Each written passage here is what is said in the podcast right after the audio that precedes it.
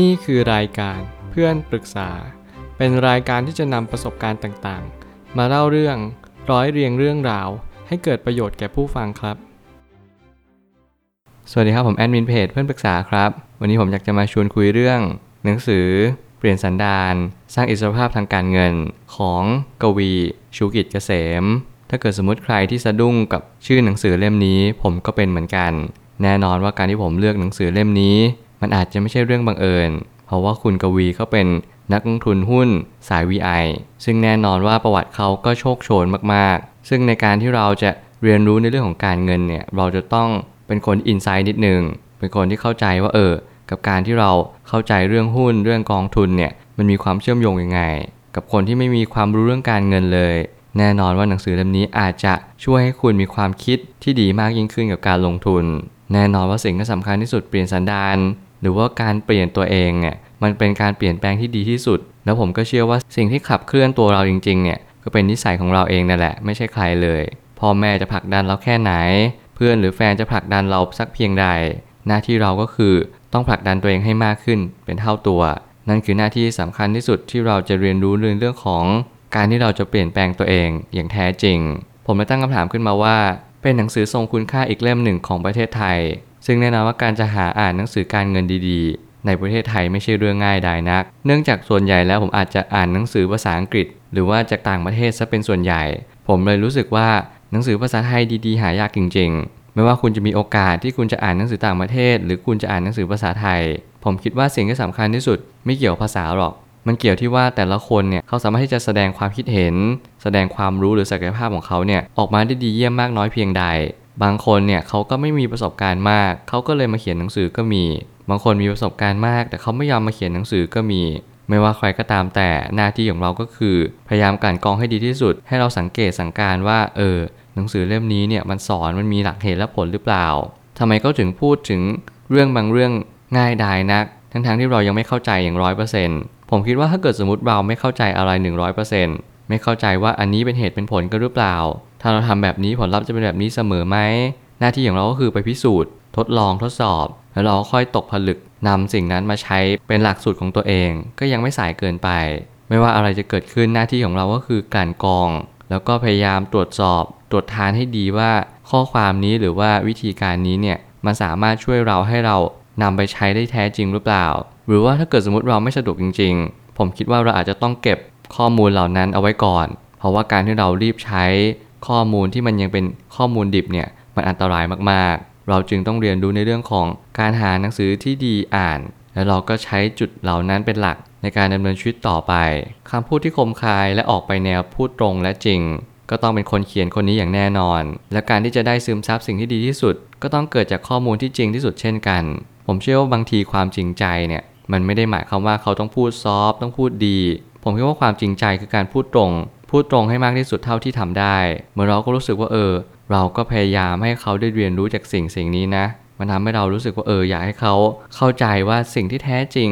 ของตลาดหุ้นของการลงทุนของคำว่าอิสรภาพทางการเงินเนี่ยมันเกิดจากตรงนี้จริง ๆ ไม่ว่าจะเป็นคำพูดแรงคำพูดที่มันดูขวานผ่าซาก แน่นอนว่าหน้าที่สำคัญที่สุด คือเราต้องเรียนรู้ในเรื่องของความจริงของชีวิต ว่าความจริงของชีวิตไม่จำเป็นต้องมีการอารามพบทมากมาย หรือว่าเป็นการพันนานาเชิญชวนชวนเชื่อต่างๆ นั่นคือหน้าที่ของคนที่ไม่มีความจริงใจให้กับเรา ผมจึงอยากจะแนะนำให้ทุกคนลองเลือกอ่านหนังสือที่มันดูเจ็บ แต่มันจริง เพราะเมื่อไหร่ก็ตามที่เราอ่านหนังสือที่มันเจ็บแล้วมันจริงเนี่ยมันจะทำให้เราซึมซับได้มากกว่า หนังสือที่มันอวย หนังสือที่มันดูรู้สึกว่าเออ เราไม่ต้องพยายามมากก็ได้เนอะหนังสือที่ทำให้เรารวยเร็ว หรือหนังสือที่ทำให้เรามีอิสรภาพทางการเงินโดยที่เราไม่ต้องทำอะไรเลย ซึ่งมันจะเป็นไปได้จริงๆหรอในทางทฤษฎี หรือกฎของธรรมชาติ ซึ่งแน่นอนมันยากมากๆ แล้วมันก็แทบจะเป็นไปไม่ได้เลย การเงินเป็นเรื่องที่ทุกคนควรรู้จักคำว่ารวย ไม่ใช่คำที่ทุกคนจะเข้าใจมันอย่างถ่องแท้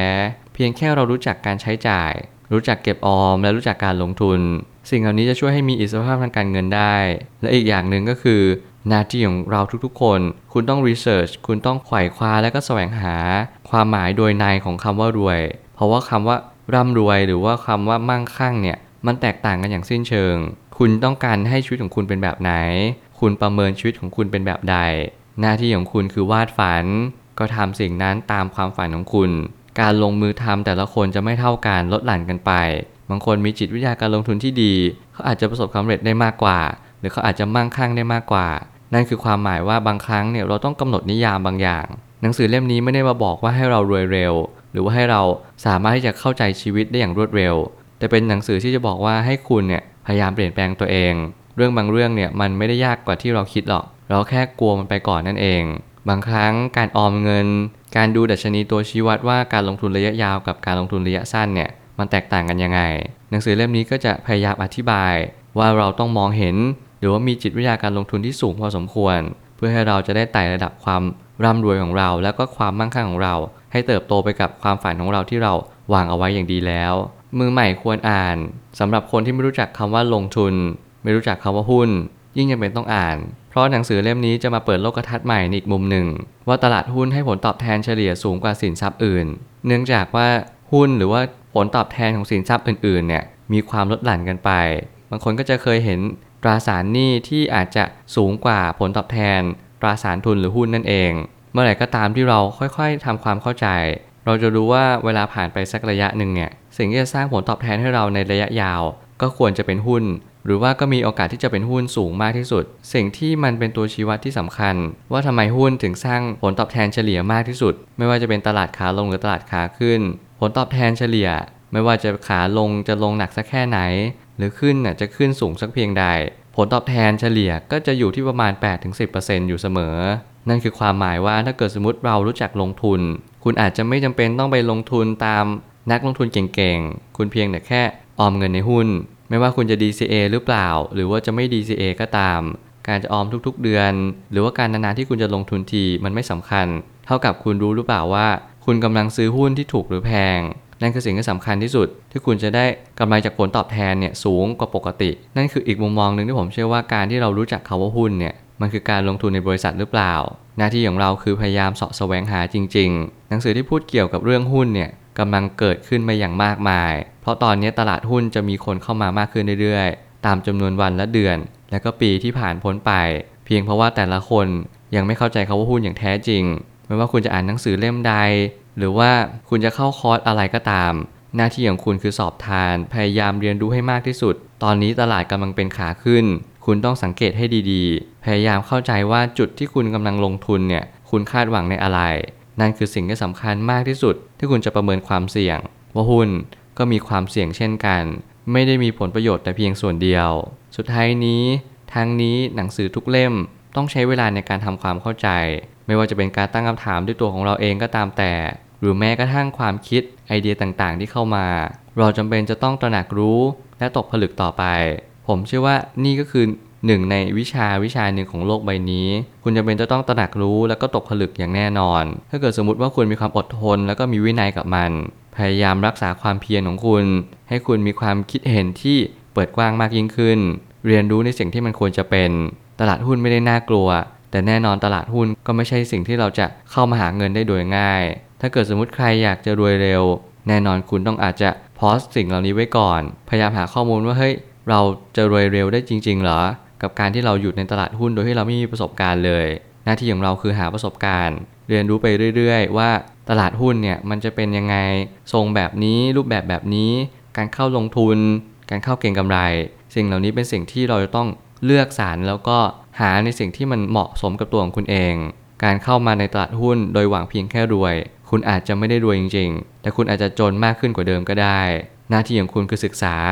เรียนรู้แล้วก็พยายาม เพราะว่าไม่ว่าคุณจะเก่งหรือว่าเป็นเซียนสักแค่ไหน คุณก็จะหยุดที่จะเรียนรู้ เพราะนั่นคือ keyword แล้วก็ตัวชี้วัดที่สำคัญที่สุด ที่คุณจะร่ำรวยจริง ๆ หรือเปล่า ผมเชื่อว่าทุกปัญหาย่อมมีทางออกเสมอ ขอบคุณครับ